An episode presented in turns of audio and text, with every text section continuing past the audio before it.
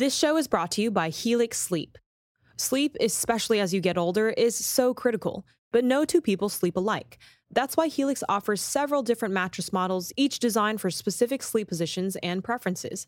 Go to helixsleep.com slash dailywire and take their sleep quiz to find the mattress made for you. Whether you're a side sleeper, a stomach sleeper, a hot sleeper, or a cold sleeper, Helix has just the mattress for you. I took the Helix sleep quiz and was matched with a Helix Midnight mattress because I wanted a medium firmness and I sleep on my side. I am sleeping so much better on my new mattress. Don't want to take my word for it? Well, Helix has been awarded the number one mattress picked by GQ and Wired Magazine. It's even recommended by multiple leading chiropractors and doctors of sleep medicine as a go to solution for improving your sleep. Take the quiz and order the perfect mattress right to your door, shipped for free. It's so quick and fun to unbox, and you won't believe how well you'll sleep. All Helix mattresses come with a 100 night trial and a 10 or 15 year warranty. Helix even offers financing options and flexible payment plans. A great night's sleep is never far away. Helix is offering 20% off all mattress orders and a free bedroom bundle for our listeners.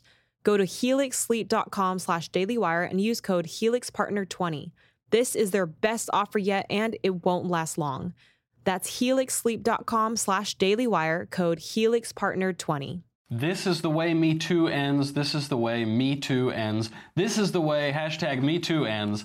Not with a bang, but a whimper. We will discuss hollow men, sodden women, and the neo Victorian morality. Then, this day in history. I'm Michael Knowles, and this is The Michael Knowles Show.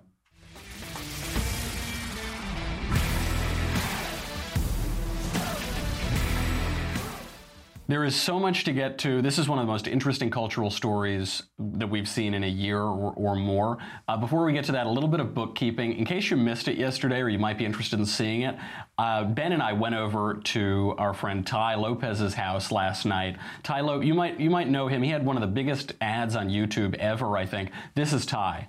Just bought this uh, new Lamborghini here.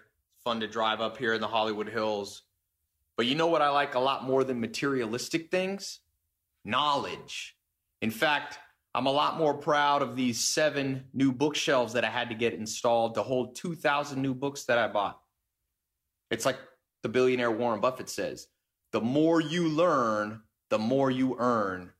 I love that ad. That's the guy. You know, I'm here in my garage with my Lamborghini and uh, all my books and everything. So anyway, and and th- this is a really bizarre coincidence.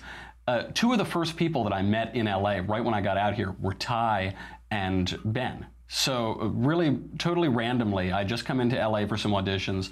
A friend of mine that I was staying with said, "Oh, go to the cigar bar. I have some work to do for a couple hours." So I go to this cigar bar down the street. I'm reading a book uh, just smoking a cigar. A guy turns to me. He's reading a book. He says, "You're the first guy I've seen reading a book in L.A. We should be friends," and uh, which is true. The more I've lived here, the more I've learned that. And uh, so anyway, it turned out that he was uh, living up with, uh, at Tai Lopez's house. This internet uh, guru, um, you know, reads a book a day kind of guy. And so he invited me up to a party there a couple days later. So my first taste of LA was hanging out with, with those guys. And then obviously, um, I've met Ben through uh, Andrew Klavan and Jeremy Boring and the whole uh, Daily Wire crew. So this was a real melding of the worlds. Uh, ben did, I think, an hour long podcast with Tai. Then I came in, I did an hour long podcast with Tai. So if you want to check those out, uh, they're over on, on all of his social media platforms. It's a lot of fun, especially hanging out in his house, which I think is worth a gazillion dollars. So it's a nice change of pace from my cardboard box that I live in down in Culver City. So anyway, go check it out. It's a lot of fun before we get into today's show, we have to thank someone because, look, uh, we only have about 45 minutes that we can get into this show today at most. And if you're a person, if you if you want to be able to read a book a day and plan out your life and get a 27 gazillion dollar home, you got to make sure you get your appointments up on time, that you keep a schedule. How are you going to do that? Right there, baby. Movement watches. Uh, Movement Watches was founded on the belief that style shouldn't break the bank. Uh, the watchmaker's goal is to change the way consumers think about fashion by offering high quality, minimalist prod- uh, products at revolutionary prices. So I love watches. I have a a bunch of watches, but I refuse to pay thousands of dollars for a really high end timepiece. I, I won't even pay uh, you know, hundreds of dollars. If you go into a department store and you want to get a watch that looks like this and is the same quality as this, you're going to be looking at three, four, maybe five hundred dollars. Movement Watches has uh, circumvented all of that by going straight to the consumer. So they've sold over a million watches that way to cu- customers in 160 plus countries around the world, and Movement has solidified itself as the fastest growing watch company uh, in the world. So uh, you know, I, I, use this one. I really like this. This is one of the Chrono watches. Uh, it's a little, you know, sits a little bulkier on the wrist. It's a, a more solid watch. It has uh, some of the, uh, you know, uh, stopwatches and those kind of things. I really like this. A little sportier, uh, but they have a ton of great stuff. I really love the Revolver collection. That one is a little bit more on the dressier side, a little more throwback, a little less sporty. Uh, really, whatever kind of watch you want, you can get it there, and you get it at the fra- a fraction of the cost of watches in department stores, so you can get more than one. And every man should wear a watch. Women should wear watches too. It just shows that you have places to go, uh, people to see. You're not always checking your cell phone like you're little toddler or something. You can't you always have to pull it out of your pocket. That's a hassle. Be an adult. Wear wear a watch. Um, you know they start at just ninety five dollars.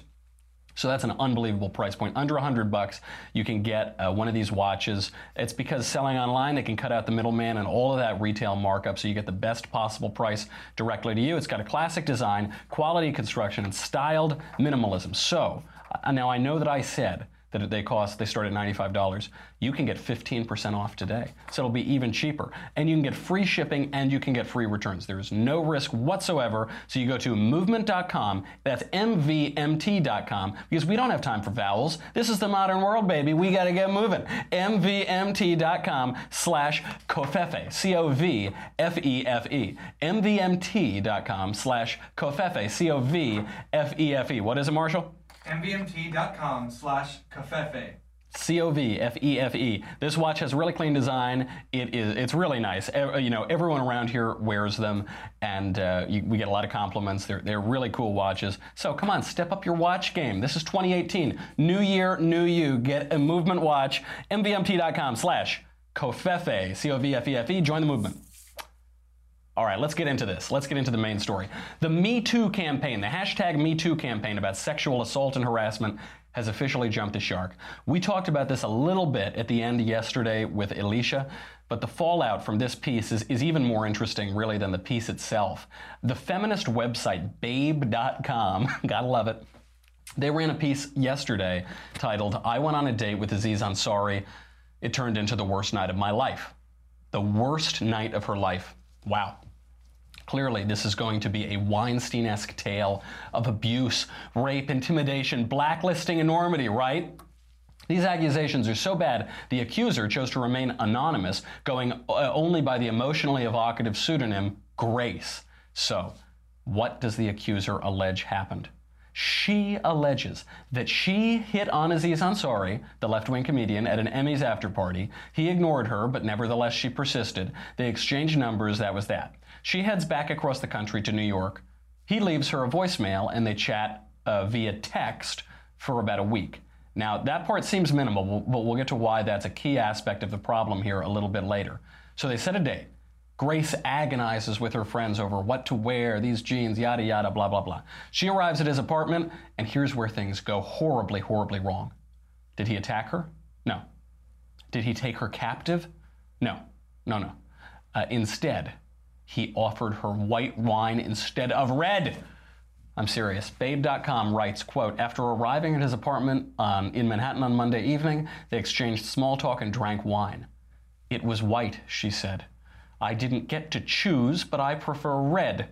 But it was white wine. Then Ansari walked her to Grand Banks, an oyster bar on board a historic wooden schooner on the Hudson River just a few blocks away. I actually used to live right around that area. Can you imagine the horror? Her host, her date, offered her the type of wine preferred by virtually every woman on earth without even taking one moment to become a psychic and read her mind and understand that she likes the other kind of wine before buying her dinner at an expensive oyster bar. Lock him up! Lock him up! Call the pol- Marshall, can you get the police on the line? This is outrageous. So they had dinner. And then Ansari checked, uh, asked for the check. So Babe writes, Grace says she sensed Ansari was eager for them to leave. When the waiter came over, he quickly asked for the check and he said, like, let's get off this boat. She recalls there was still wine in her glass and even more left in the bottle he ordered. The abruptness surprised her. Like he got the check and then it was bada boom, bada bing, we're out of there. That's right. That's right, you heard that correctly. Ansari was too quick to pay for their expensive dinner. The classic faux pas. You're at a dinner and your date pays the bill too quickly. Isn't that a, it's a tale as old as time? Just terrible. So anyway, they go back to his apartment, they flirt for a little bit, they get naked, and they make out. As Babe tells it, she remembers feeling uncomfortable at how quickly things escalated. Note the wording here. Grace doesn't remember expressing her discomfort in any way. She doesn't remember telling him that they should keep their clothes on or not to kiss her. She just felt it. I just felt it. Now things get really crazy. Aziz Ansari allegedly tried to have sex with the naked lady in his apartment. What? And they almost did. Can you believe it? They both made it to third base, as it were, and then she finally told him firmly she didn't want to have sex. So they stopped and sat on the couch. Then she started um, how do I say this on a family friendly show? She gave him another triple. They kissed some more. Now, keep in mind, they're still completely naked at this point. Then she changed her mind again and said she didn't want to have sex and she put her clothes back on. And she said, You guys are all the same. You guys are all the effing same. Truer words, by the way, have never been spoken. And that is a major aspect of this, but we'll get back to that in a second. So she calls a cab and she leaves. Here's the most important line Grace explains it took a really long time for me to validate this as sexual assault. I was debating if this was an awkward sexual experience or sexual assault. As a rule, if you have to ask, it's the former, not the latter. If you have to debate it, it's the former, it's not sexual assault. At no point in this entire encounter did Aziz Ansari commit sexual assault. And that pains me to say because I don't really like Aziz Ansari at all. I don't find him funny. I think his political preening is like nails on a chalkboard, and the character he plays on stage is an all around soy boy. But this is a classic case of regret, not assault. And that doesn't mean the girl doesn't have a right to be sad or hurt or angry. She felt used because she was being used. Why, why, why did the girl stick around at all? After the, the awful wine episode at the beginning, why did she stick around? Because she liked Ansari and she wanted him to like her for more than her body, for more than just a one or two night stand, for more than just sex. Now, Ansari may have liked her, he may have just wanted to score, I don't know, but like all men, and especially famous men, and especially rich famous men, and especially rich, influential famous men, most especially of all, like rich, influential famous men in a hookup culture that treats sex like a handshake. He wanted sex and he expected it to come easy because that's our culture. That's the ubiquitous culture surrounding sex that we live in. But why did she stick around? If she felt uncomfortable, why did she strip naked and keep engaging in sex acts? Why did she repeatedly let him make it so far around the bases? We have an answer from sexpert April Masini. Yes, sexpert, that's a thing, sexpert. Uh, sexpert April Masini of AskApril.com explains, quote, I hear from women who have sex on the first date and then try to leverage that act into love. They impute their feelings about the sex on a first date onto the other person, and those who feel that sex on a first date means interest are often hurt if a second date doesn't evolve. A tale as old as time, but a trick not always so pervasive and relied upon. 46% of people who use the dating website OkCupid say they'd sleep with someone on the first date, a high percentage that just keeps rising in recent years. And OkCupid is a pretty good source here because online dating sites and mobile apps like Tyndall, uh, Tinder or a Bumble or whatever. I, you know, in, in my single days, I always used Grindr, but I never met the right lady. They had they always had these huge Adam's apples, that, which is neither here nor there. The use of online dating sites and mobile apps among young people nearly tripled just between 2013 and 2015, according to Pew Research. And there isn't a ton of research available for how that trend has evolved even over the past three years. I, but I can tell you from personal interactions, and you know it yourselves, every single young person in the country is on these apps. I, have multiple friends who even met their future wives on these apps. I'm, I'm going to go to two weddings this spring, as a matter of fact, for friends who met on apps like Tinder. Still, marriage is the exception, not the rule, when it comes to all of these apps and these websites. The trouble with these apps is that they incentivize a swipe right culture where the next better hookup is always a click away. Why stick with the person you've got, the person sitting across from you, or in the bar, or at the party, or whatever, when your phone is buzzing with an endless stream of new digital hotties? Buzz, buzz, buzz. That gets back to one of the earliest aspects of Aziz and this girl's encounter, one that everybody's missing in their coverage. They met at a party, she hits on him, he's not that interested, they chat a little bit, they exchange numbers, then what happens? They text for a week. They text. They don't grab coffee or a drink. They don't even talk on the phone. They text. And texts can be a deceptive experience. We know that she's interested in him. Were the texts flirty? Yeah, presumably. Uh, what did they say? What, what did she say to him? How did he respond? Texts are a virtual fantasy land. There's no phone to hear the tone or the tenor or the hesitations in someone's voice. There's no face staring you down to seduce or to embarrass or to shame or to amuse or do anything. Texts are a blunt object, but increasingly, they're the only way that single millennials communicate. A 2014 Gallup poll, and now we're talking four years ago, a full 68% of 18 to 29 year olds reported that they had texted, quote, a lot the previous day. That number plunges to 47% among 30 to 49 year olds and down to 26% of 50 to 64 year olds and 0% of me because I hate texting. I hate, I hate, I really, you know it, Marshall. I, I do not text. I despise it. I find it, here's the reason. I find it so rude when you're having a conversation with somebody to look down and check your phone and start talking to somebody else. You say, oh, hey, hold on a second. No, I, I know we're having a conversation, but literally anything else on planet Earth is more interesting than what you are saying to me. So let me pull out my phone, spin the roulette wheel, and assume whatever is on that screen is more important than you. I hate it. I don't do it. And then I don't later on. So I don't do it in the moment, and then I don't even do it later on when I stop talking to somebody. Aside from that digression, everybody texts, and texting dehumanizes the person on the other end. It abstracts that person. It removes every single sense of another person other than seeing a formalized abstraction of their thought in the form of words on a screen. And maybe a weird picture or two. That's it. It's not even like writing a letter, a long letter where you get a sense of their feelings. It's just three words, this, that, this, the other thing. It's, uh, it's very uh, shallow. So even heading into the date, Aziz and this woman head in with necessarily different perceptions and likely different expectations. And then we equate Harvey Weinstein's violently raping women and ruining their careers and blackmailing them uh, with an awkward date and consensual sexual encounter that left a woman upset because a man wanted to have sex in a culture where sex on the first date is common and basically expected. In a culture that tells you men and women are exactly the same, the sexes are indiscernible. They, they want exactly the same things, professionally, personally, and sexually. A culture where two people could enter an encounter in good faith with exactly the same premises, and yet one leaves hurt and one leaves confused. What's the problem? I'm a feminist, I'm a feminist, I'm a feminist. Ah, you said it, Aziz. You said it. That's a great point. Joshi Herrmann, the editor of Babe.com, said, we would publish this again tomorrow, the, the piece about this awful encounter with the wine and whatever.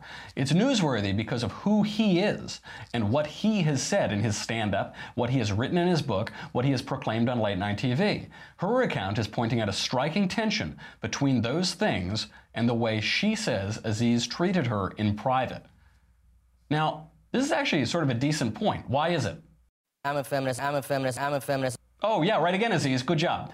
Uh, but that's uh, it's not just that uh, the things he's spouting in public contradict the things he does in private. It's that the things he's spouting in public contradict the things that everybody does in private because feminism presents an incorrect view of the world that men and women are exactly the same, and that hurts everybody involved. Perhaps the craziest thing about this whole episode, this pathetic end to the Me Too movement, is that it's got me agreeing with The Atlantic and The New York Times. That's awful. Caitlin Flanagan writes in The Atlantic, quote, She tells us that she wanted something from Ansari and that she was trying to figure out how to get it. She wanted affection, kindness, attention. Perhaps she hoped to maybe even become the famous man's girlfriend. He wasn't interested. What she felt afterward, rejected yet another time by yet another man, was regret. And what she and the writer who told her story created was 3,000 words of revenge porn. I thought it would take a little longer for the hit squad of privileged young white women to open fire on brown skinned men. I had assumed that on the basis of intersectionality and all that, they'd stay laser focused on college educated white men for another few months. But we're at warp speed now, and the revolution, in many ways so good and so important, is starting to sweep up all sorts of people into its conflagration the monstrous, the cruel, and the simply unlucky. Apparently, there is a whole country full of young women who don't know how to call a cab and who have spent a lot of time picking out pretty outfits for dates they hoped would be nights to remember. They're angry and temporarily powerful, and last night they destroyed a man who didn't deserve it.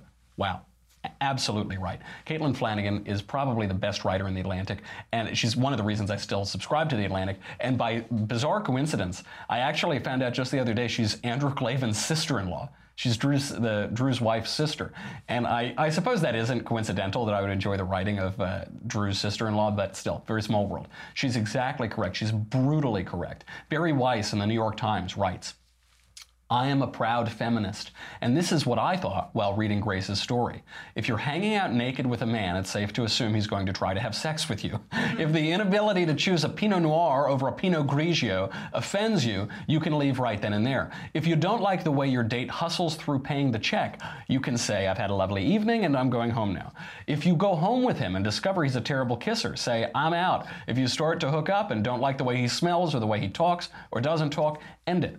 If he pressures you to do something you don't want to do, use a four letter word, stand up on your two legs, and walk out the door. Aziz Ansari sounds like he was aggressive and selfish and obnoxious that night. Isn't it heartbreaking and depressing that men, especially ones who present themselves publicly as feminists, often act this way in private? Shouldn't we try to change our broken sexual culture? Proud feminist, huh? Is that feminism? Weiss is saying men and women want different things from sex. It's perfectly fine for men to pick up the check at dinner it's not disrespectful or patriarchal. It's perfectly reasonable for men to choose a wine and pour their date a glass of it, though of course she may refuse it. She's right that there's a broken sexual culture, but the sexual culture is feminist. You can't simultaneously say that the sexual culture begun 60 years ago by feminism and sexual liberation is broken, and that's why we need more feminism and sexual liberation. We're headed toward a neo Victorian era. You can see it all around you. You see it on college campuses, which are now hiring deans and deputy deans and deputy assistant deputy deans to regulate and monitor sexual activity. The sort of campus sexual regulation we haven't seen since men and women had to sign back into their single sex dorm rooms at night, however many decades ago. The era of original Victorian morality began after the post Cromwell restoration of the monarchy in England and led to a period of free living and all around debauchery, modeled after the French, of course. A, a more libertine people, you know, have, have, never graced this earth. So Queen Victoria's uncle, uh, George IV, was popularly seen as a pleasure-seeking playboy. Scandal abounded. National leaders were regularly seen as decadent playboys. The culture was freewheeling and fun. Does that sound familiar? Now, what followed was a period of strict morals, personal restraint, and cultural ascendance. We may be headed there now, but Victorian values were based in traditional Victorian, Uh, in traditional Christian values, until Charles Darwin and the crisis of faith began eating away at them. The quality of the new Victorianism we're heading toward will be decided by precisely which moral system, which view of the world we ground it in. So, you better start praying. Okay, can we get to this day in history now? We do? No, we can't because we have to sign off. Marshall, you tyrant, you monster. I'm sorry, if you're on Facebook and YouTube, you got to go to dailywire.com. Uh, if you are already there and a subscriber, thank you. You help us keep the lights on and covfefe in my cup and subscriptions to The Atlantic for the one good article it has a year. Uh, if not, please go to dailywire.com right now. Why? Why would you do it? Well, you'll get me, you'll get the Andrew Klavan show, you get the Ben Shapiro show, no ads on the website, blah, blah, blah. The conversation, you can ask uh, different questions. I think Drew's conversation is today, actually, at uh, 2.15, is it, Marshall? Yeah, you can hear him setting up next door. Yeah, we can hear him setting up in the room next door. So actually, subscribe right this second, and you'll be able to ask Andrew Klavan questions today for the conversation. It's going to be really good. Um, uh, but the most important thing, forget all that the leftist tears Tumblr. This is going to be a big one, folks. The Me Too movement is completely over now. It's ended uh, with a with a bang, uh, not with a bang, but a whimper. uh, feminism is being brought into question because of our new cultural moment and our new neo-Victorianism. You've got Hollywood falling apart because of this issue. Get it, or you're going to drown. Don't be stupid. You're going to drown on salty, salty, delicious leftist tears. You can only drink so many. You can only gorge yourself on so many. You have to store them in a, a proper vessel like this. Uh, make the right decision for you and your family and save yourselves. Go to dailywire.com right now. We'll be right back.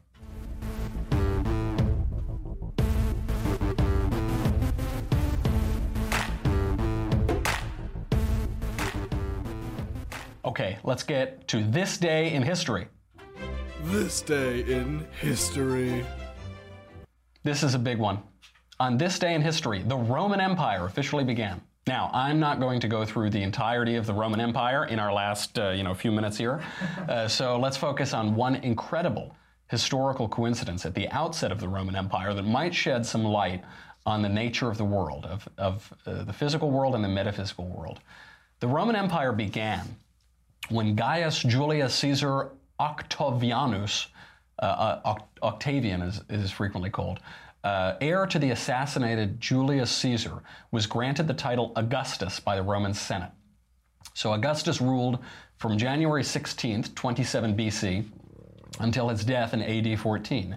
After the demise of the Second Triumvirate, which was formed by himself, Mark Antony, and Marcus Lepidus to uh, defeat the assassins of Julius Caesar, Augustus restored the semblance of the Roman Republic.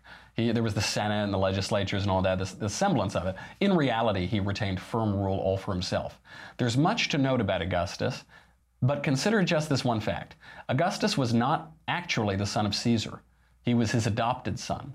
He was regularly referred to as Divi Filius, son of a god, uh, because upon Julius Caesar's death, a comet, known as Caesar's Comet, appeared above the Earth. It was the brightest comet in recorded history, having even a negative absolute magnitude. It could be seen even by daylight, and was taken as a sign that Caesar had been deified, turned into a god upon his death. And so the son of a god reigned on a throne in Rome and initiated the Pax Augusti, the peace of Augustine, the peace of Rome, of so much of the civilized world that blanketed the land. Uh, it was so named by Seneca the Younger and considered a miracle because of the widespread war uh, which had uh, wreaked havoc for so many centuries prior. At that same time, during that same reign, another bright light appeared in the sky over Bethlehem to signal precisely the coming of another king, a king whose kingdom is not of this world, a king who would be called not Filius Divi, but Filius Dei, not son of a god or the divinity, but son of the one true God himself, and a king who would bring not just peace for a time and a space, but for all time and space into eternity. A coincidence so incredible, an example of God's whimsy so undeniable and yet it's almost never taught in history class or physics class or astronomy class. Alexander Pope put it well All nature is but art unknown to thee, all chance, direction, which thou canst not see. That's our show today. I'm Michael Knowles. This is The Michael Knowles Show. We are not going to be here tomorrow. I've got a film shoot that I've got to be at tomorrow because, shockingly and incredibly, occasionally I still get hired as an actor in this town, but I assume that'll be the last time, so don't worry about it again. So we're going to do a show on Friday instead. We're still going to do the mailbag on Thursday, so get your questions in ASAP. And until Thursday, I'm Michael Knowles, and I'll see you then.